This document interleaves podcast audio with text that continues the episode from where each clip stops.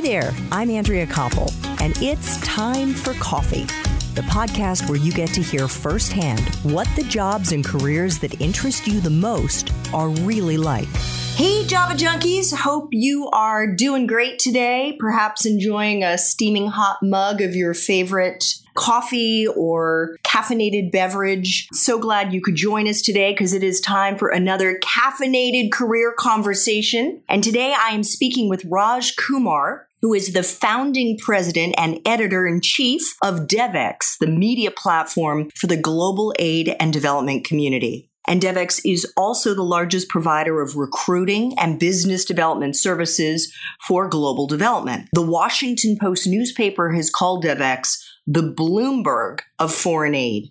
Devex actually began as a social enterprise 18 years ago while Raj was a graduate student at the Harvard Kennedy School. Today, Devex has offices in five countries and a staff of 150, serving a global audience of more than a million aid workers and development professionals.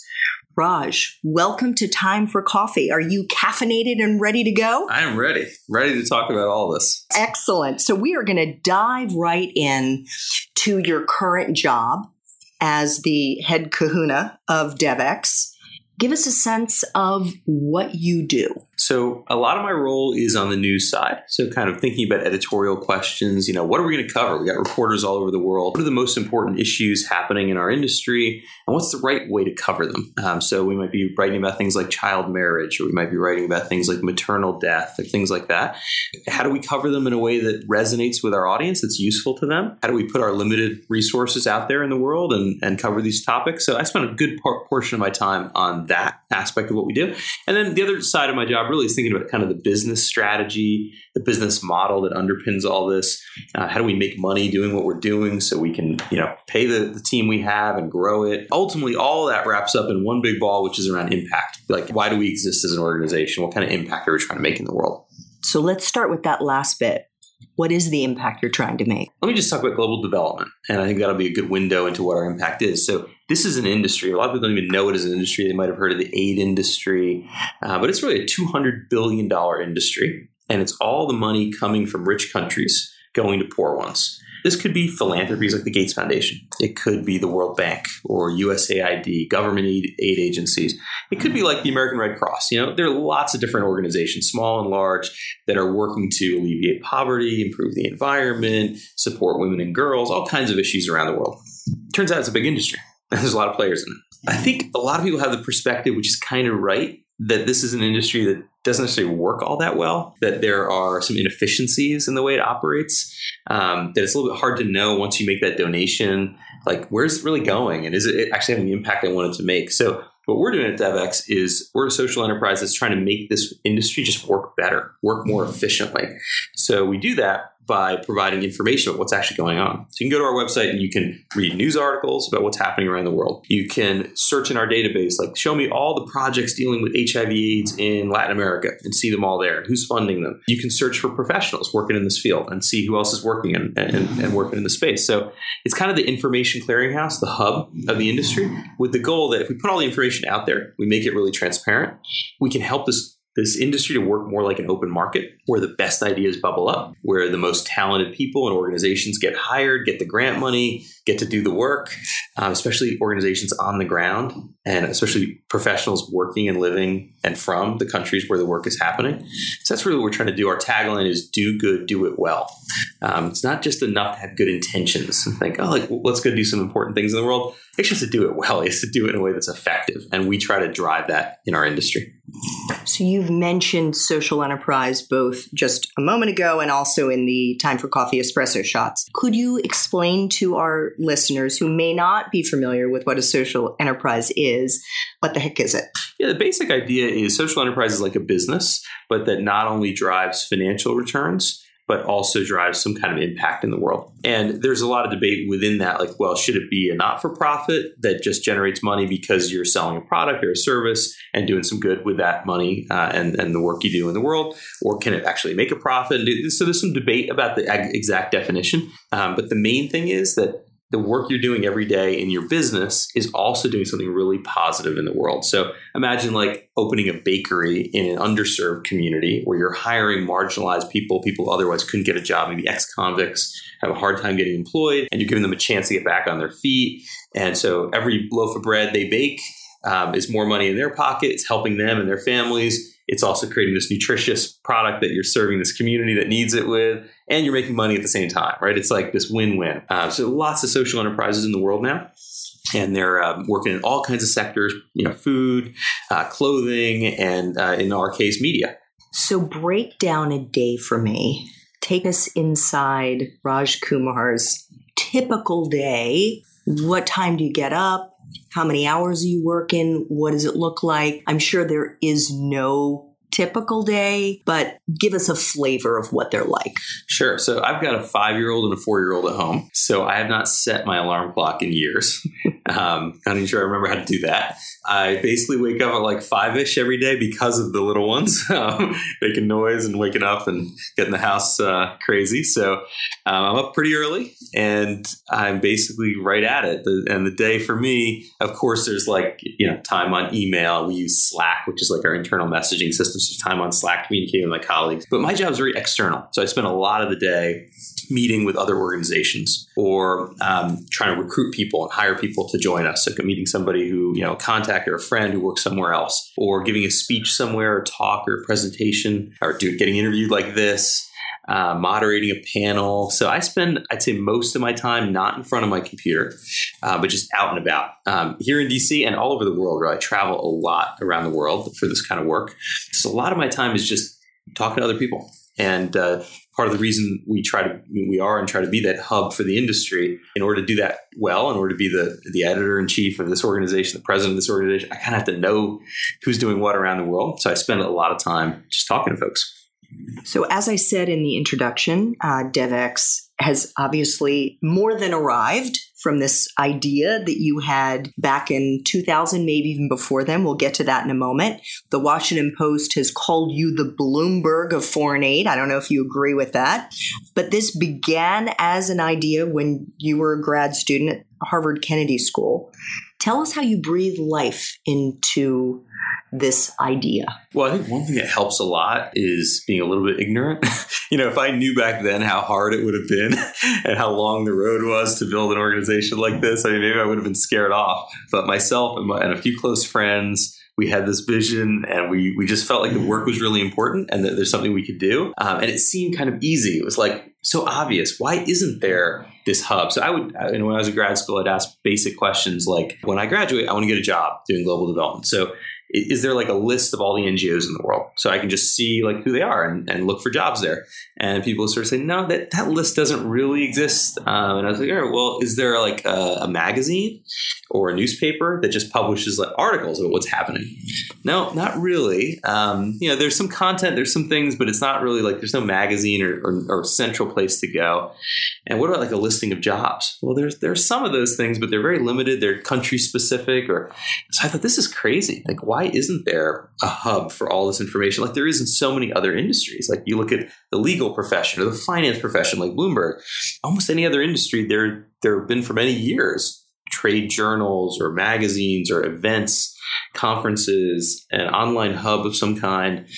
So this just seems so easy and obvious that we were like, oh, this is going to be quick, you know. Uh, and then when we started, we realized how hard it would would actually turn out to be because this was an industry that didn't even see itself as an industry really back in the year 2000. People kind of looked at their work, said, well, I work for this NGO, I work for UNICEF. And that's what I am. I'm a UNICEF person. And someone else said, well, I work for Save the Children. I'm a Save the Children person. Uh, or I work for the French government aid agency. And, and so they saw themselves kind of in different worlds. And we said, no, all this eventually is really going to come together. And we're all just, aren't we all trying to achieve the same goals? And eventually this will be like one big industry and we'll need to know what each other's doing. And that was our vision, but it took a long time to get there. So, how did you do it? A lot of it was just persistence you know, we were when we first started, we were out of my apartment. We moved down to DC, and we had a, a two bedroom apartment. We had four people sleeping there, and four more who came to work. So eight of us working there during the day. Um, and it took us several years to get out of like the apartment as office phase of our growth. Um, and I guess along the way, it would have been easy to kind of say, "Boy, this is not growing as fast as we want, or it's so hard. You know, let's move on. But actually, I think my colleagues, uh, myself, my partners, we just loved it too. You know, we loved the work, we loved what we were trying to do, so we were able to stick to it. And I think that was a lot of a lot of our success is just outlasting everyone, you know, outlasting the skeptics. but you also dropped out of the Kennedy School. I did, yeah, I did. Basically, when we first started this, this was my first year at the Kennedy School, and I thought, I've got to finish my degree. I've got one more year of grad school. You know, my parents were really proud that I was going there, and, and I couldn't even imagine the idea of dropping out. But I thought, all right, well, who's going to run this thing? How are we going to make this work? So I actually went out and found a, a CEO and a COO uh, who were both uh, men in their 50s who had ex- you know very extensive career experience and had done great things and and I said, "Would you be willing to be our CEO and our CEO?" And they, they agreed. And and I, you know, I don't know whether it really hit them what it was going to be like. You know, when they came to our apartment and they saw this is it, this is the whole operation. Uh, but I was realizing this isn't really going to work. And I was meeting with the dean of the Kennedy School at the time, Joe Nye, and he was asking me about Devex and and what I'm doing and why. And and finally, he kind of said, "You know, didn't you kind of come to the Kennedy School to do something like this?" And I said, "Yeah, this is really the thing I'm excited about." And he said, "Well, why don't you leave and do that? The Kennedy School will always be here. You're welcome back anytime. Go do this thing." So I dropped out, and I called my parents. and said, "You know, the dean advised me to drop out, which helped smooth it over a little bit. Uh, although I still hear about it in my family. Um, but you're such a failure, Raj. but I never ended up going back, and uh, uh, it was it really turned out to be a great decision.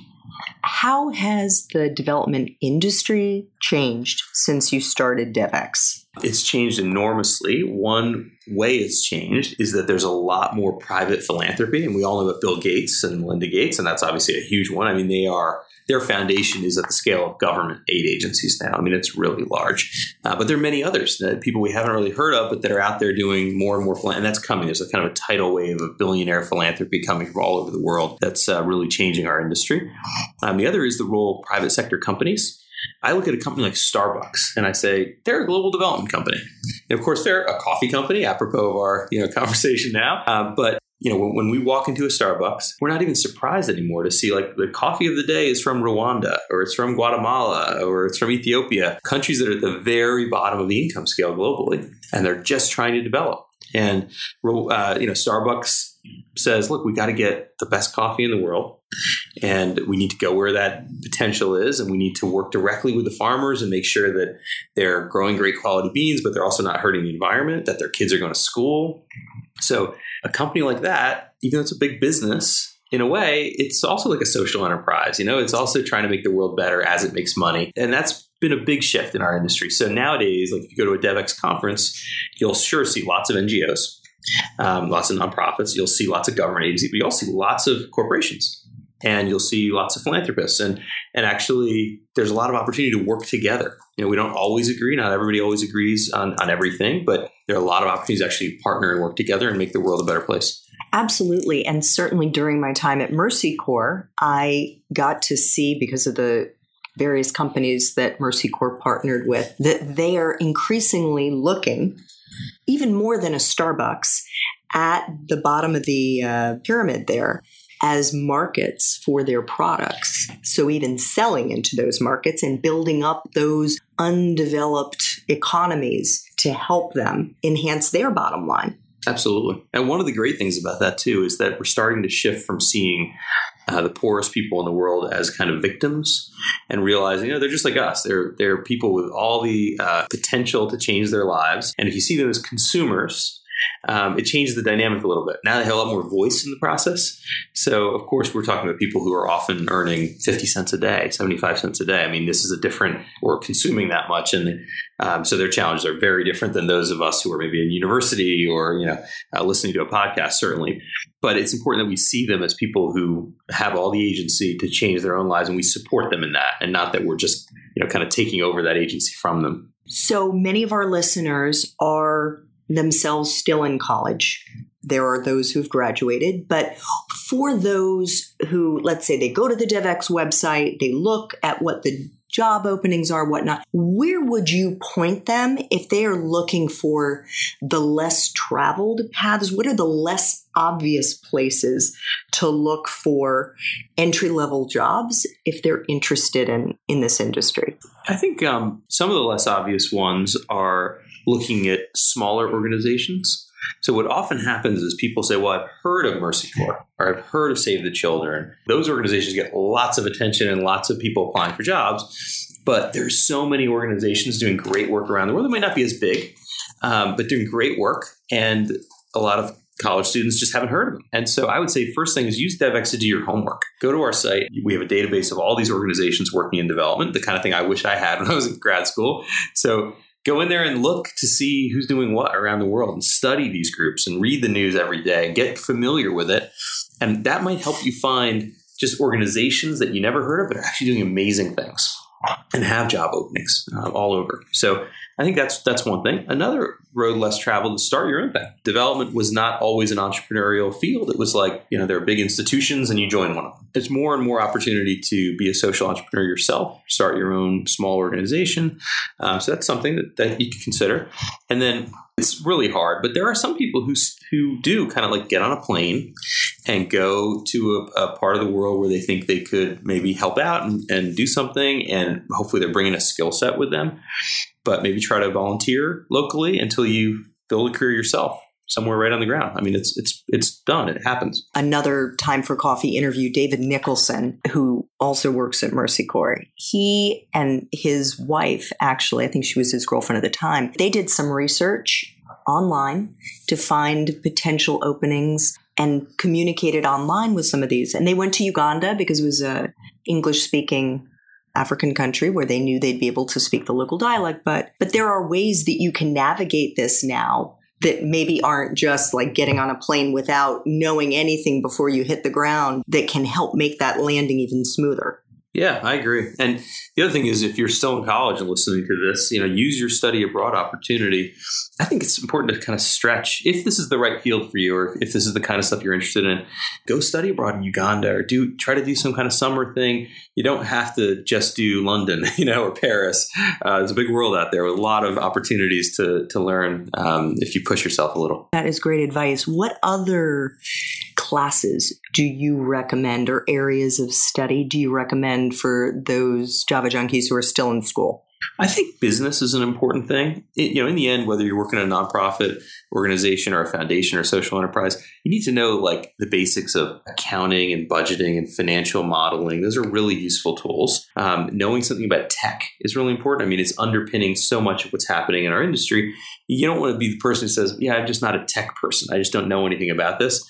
You don't necessarily have to be a programmer, although that could be a useful skill set. But you should at least know enough um, about technology that you can think about applications of it in the kind of work that would be done. Like, how could I use an SMS messaging platform, um, or how would I? What kind of connectivity options are there in places that are kind of off the grid uh, around the world, or or what about um, microgrid, solar technologies, or wind technologies where there's no energy connections? Like, at least knowing a little bit about that enough is kind of important. And so, I don't think it's good enough to just say, "Well, yeah, that's not my thing." You kind of have to get into it a little, make it your thing. Those those are important, and then kind of the soft skills matter a lot too. You know, this is an international industry, so you're meeting people from all different cultures, and knowing how to communicate really well and listen really well. Those interpersonal skills are particularly important in this this field. Um, if you just sort of barrel in and do things your own way, that's not really the way it's going to work so much in our space. So that, that's an important thing is to have those interpersonal social skills. And I think if you're in university, you get a lot of opportunities to do that. Just even getting to know people from different cultures in your own university. You're obviously an incredibly accomplished businessman, journalist, you know, all of the above, many, many different hats that you wear. Are there some skills that you don't have that you wish you did? And how are you coping? Yeah, definitely. And I feel like I'm always trying to learn and push myself to learn more. I think sometimes it's um, subject matter expertise, like feeling like I'm interviewing an expert in something and I realize, like, boy, I really don't know enough about the basics to have an intelligent conversation with this person. And the development sector is so broad. It could be something around like immunology or like it could be something very specific.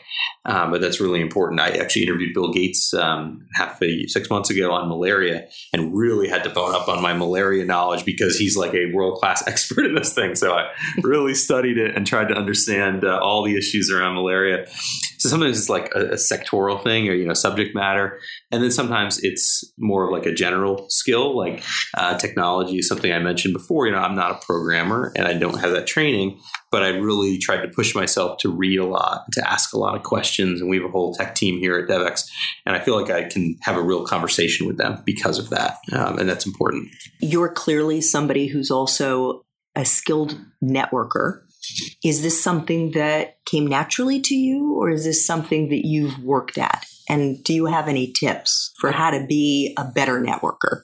I'd say more came naturally than than I worked at it, but also kind of practice helps. I'm sure you know, and like just being out there doing a lot of it has probably made me a better networker. Part of the reason maybe I've done it successfully is that I don't think of it as networking. Networking kind of has a negative connotation, and I think sometimes people hear hear that and they're told like go network, and they're like, ah, that's the last thing I want to do. you know, I don't want to go and have to talk to a bunch of strangers and pretend to make small talk. And when I'm really actually after their business card because I want to ask for a job. Or I think the more you can put yourself, just force yourself to be in positions where you're meeting other people and get yourself into a mindset where you actually care about talking to this person and, hearing, listening to them and learning that's a better form of networking. It's more, if you can make that authentic and actually get interested in it, it doesn't feel as mercenary like you're just out there chasing someone's email address.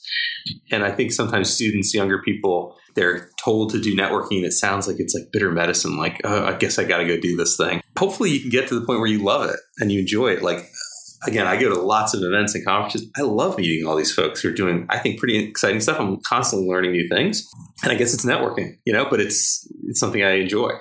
I know you went to Georgetown mm-hmm. to the School of Foreign Service undergrad. Is what was your major and your minor? So I did the international politics major. They call it concentration there, but it's a major. And then I didn't have a minor, but I did a certificate in science, technology, and international affairs. Um, this program they call STIA, which is now a pretty popular program there at Georgetown, but it was brand new when I did it. And I thought it was really interesting to get to take some courses in computer science and in, in other other science and tech areas. So yeah, that's what I studied. And did you know then what you wanted to do? Why did you study this? I kind of had a I had sort of a couple of threads, you know, I didn't know exactly what I wanted to do, but one of the big threads was kind of politics and policy I was really interested in. And the other one was global development. I had just a really good fortune. My dad's from India, so I'd spent time uh, some some of my childhood in India, and I had an aunt and uncle who um, were development scholars, and uh, they would take me on visits to villages, and I got to see. And so I was like, you know, a kid, and I knew what development was. You know, I had an idea what that field was. That helped a lot, obviously, in kind of shaping my my thinking. But a lot of it was just being a little kid in a in a village in India. You know, I would play soccer with the other kids there. I was the only kid who owned sneakers right? Like, so you you get that experience and you think, yeah, I want to do something that has an impact in the world and something that's connected to these issues, and so that helped a lot to focus my my interest at Georgetown. Did you do any extracurriculars or internships or any kind of engagement outside of hitting the books at school that you look back on and you're like, wow, I'm so glad I did that? Yeah, I guess the main thing was this sort of politics, other area of interest that I had. So I was in student government and uh, I, I, was like a representative for the class. And Georgetown is a very political school, as you might ma- imagine, being in Georgia, being in Washington D.C. So it was a big deal. And I was in student government. I was vice president of the student body, and then I decided not to run for president of the student body because a friend of mine had worked for President Clinton in the White House, and he's actually the youngest White House staffer, maybe ever. He was like 19, came from Arkansas, and uh, finally he realized I got to do my college degree. So he he got got into Georgetown. We became fast friends, and he said, you know, by the way, one of my old colleagues is looking for a volunteer to work, you know, a few hours a week. Um, need somebody who speaks Spanish, and I speak Spanish, so I thought, okay, I could I could maybe go there and, and help out. So I met with them and I ended up basically just like living in the White House for weeks. Like I would just, you know, show up early in the morning and help print stuff and staple stuff and whatever people needed, I was just around until they finally got so sick of me, they just gave me an actual job. And I got to do presidential advance and travel around with the president and set up events. You know, very kind of low level work, but it was really a great experience. And working in campaigns, I think, is probably the training I got that was most valuable because, and I recommend this to anybody. Yeah, uh, why? Because campaigns are like um, time gets compressed because things are moving so fast. The pace is so fast, and there's a real deadline, which is election day, right? In a sense, people don't care how old you are. You know, there isn't this hierarchy in the same way that there are in other industries. Like, oh, you got to put in your time and pay your dues. You could be 18 years old if you're really good and you're re- really working hard. They'll give you responsibility and you can learn so much so quickly because the pace is so fast. So, working in a campaign for six months can feel like years of experience, you know, and the level it's of kind of like dog years. it is, yeah, and the level of responsibility you can get is the kind of thing you otherwise wouldn't have gotten for many years in a professional career. So, I think it's just great learning experience. Um, if you've got an issue you care about or a candidate you care about or something, I, I highly recommend it. So you graduated from Georgetown School of Foreign Service. And what was your first job out of school and how did you get it? So it's very related to this political stuff, right? So I, um, as I mentioned, had, had worked at the White House in this advanced job. And I actually took off a semester of school keep working at the White House. Luckily, I had enough AP credits and things so I could still graduate on time. So uh, when I graduated, I knew that there was a governor's race happening in New Jersey, which is my home state. So all my other friends had jobs at like investment banks and consulting firms. And but I was like, I don't want to do that. So and luckily my parents were supportive. I just packed all my stuff in my car and drove up to New Jersey. And I stopped at the first governor's campaign, which was in South Jersey, closer to DC. And I just walked in and said, Hey, you know, um, I would love to volunteer and help. And, you know, the, the campaign, the election was coming up in just a couple of weeks. And so they said, All right, give me your resume. And I did. And they kind of sent me back to lick envelopes. And I did that for like three days. And then somebody walked in finally after three days and said, Hey, did you work at the White House? I just read your resume. And I was like, Yeah, I had this, you know, low level experience there. And, you know, come with me. We want to have, we want you to do this and this. And before I knew it, I was, you know, meeting the candidate and running their election night event, doing all kinds of fun stuff. He lost, but the campaign manager called the winner's campaign. Uh, this was a Democratic primary and said, Hey, you know, I've got this young kid here who seems to be a hard worker. Would you hire him? And they said, Sure. And so I got a job for the other candidate for the general election. Worked on that race. He lost, but I met the political consultant working on that campaign and we hit it off and he hired me to his company. So I kind of jumped from political job to political job for a little while there and it was really exciting. What is the best career advice you've ever gotten? Um, I think it's to like stick with things, you know, like especially I think important now for younger people who see their career as like, you know, I'm going to do two years here and then three years there, I'm going to jump around and learn a lot that way, which can be a good thing to do. But the advice I got was when you get to the thing that you're doing and it's the thing you want to be doing, stick with it um, and develop some mastery at it. And so probably a mistake I could have easily made was not being with Devex for 18 years, you know, not running this thing this long. But I think it's actually turned out to be great to stick with something and see it all the way through. And are there days when you've felt like not sticking with it? Not now, but definitely years ago, like a decade ago, I was getting really burned out. It was a really hard slog. And I was like, how many, how much longer is it to get to the sort of vision we wanted to build here? And I'm really happy that I didn't succumb to those feelings and sort of said, no, we're going to stick through this and build it to what it's become. So, how did you do that? That actually is going to be one of my next questions. And that is, we all go through ups and downs during the course of our career and some sometimes it happens in at every step sometimes they're just particular steps but there 10 years ago what was it in you that helped you to kind of dig deep and persevere? I don't know. I mean, that could be a hard question to answer. I don't know exactly what it was in me. Um, I think part of it might have been my colleagues and partners so this wasn't just me alone. I think maybe if had it, I'd been doing this totally by myself, I would have felt differently. But I had three really close friends who started this with me, and we were doing it all together. And so you're in the boat with others, and maybe everybody's feeling like this is hard work, but at least you're together, you know. So I think that helped a lot. And I think having some of this self awareness I mentioned earlier, just like knowing that all right, there's some things here I'm good at doing, and I can, if I just stick at it, we, we will eventually get there. I think maybe those have helped, but I'm not sure. It's a tough question to answer. How much of your your secret sauce, do you think, is in addition to being a natural networker, in addition to having the ability to take an idea and stick with it, is the perseverance and the ability to suffer, yeah. get beyond that? Yeah, I think that matters. Um, I think it does matter that you have to be willing to like do what it takes to get to get ahead, and it's not always going to be glamorous work. You know, when you're starting an organization, uh, you got to do you got to lick the envelopes. You know, you got to you got to do the basics too. And I think if you're if you're kind of rushing to the glory uh, too quickly, you might miss the journey. And the journey is part of it. You kind of have to learn to enjoy that journey in a way. Learn from the ground up, I think, is a valuable thing.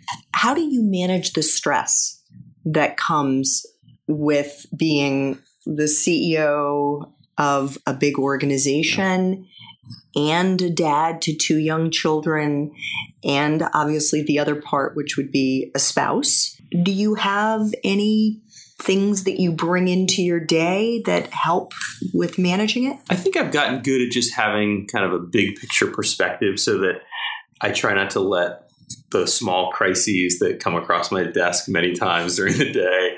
Um, you know, I, I, try not to blow them up too much in my own mind and kind of see them for what they are and sort of say, okay, this is a problem. We're going to we're going to try to solve it, and we're going to solve it in the next ten minutes, and that's it, and move on. I think that helps if you have you need to have that sort of perspective if you want to run an organization because there's always things happening um, and you can't you can't just kind of feed into a drama. Otherwise you'll never get out of that. I think in a way having my little ones and, and being uh, married is actually helpful. I mean it's it is stress too in a way of course but but it also gives you perspective uh, about what matters in life and uh, that that helps a lot too. I love to work. I love to work hard. I don't mind having lots of things on my plate at once so long as it's stuff i want to be doing you know, and I want to be hanging out with my kids or, or my wife or, or actually doing this work. I, I enjoy it. So, final time for coffee question, mm-hmm.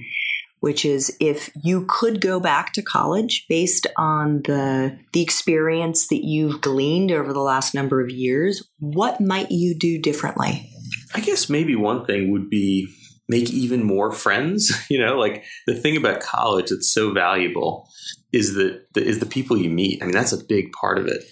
And it's easy to kind of get into your own little social group, I think, if you're in college. I, I was pretty good about not doing that and having friends from different parts of the little social cliques that are around. And, but my recommendation to people who are in college today is to just see this as a unique opportunity to develop great friendships. And some of them really last. I mean, I've got friends from college that I see all the time, that I talk to all the time. And uh, there's nothing like that. You know, you can't replace that later in life. I you know, obviously you can make friends anytime in life, but there's something about that moment um, that's really unique.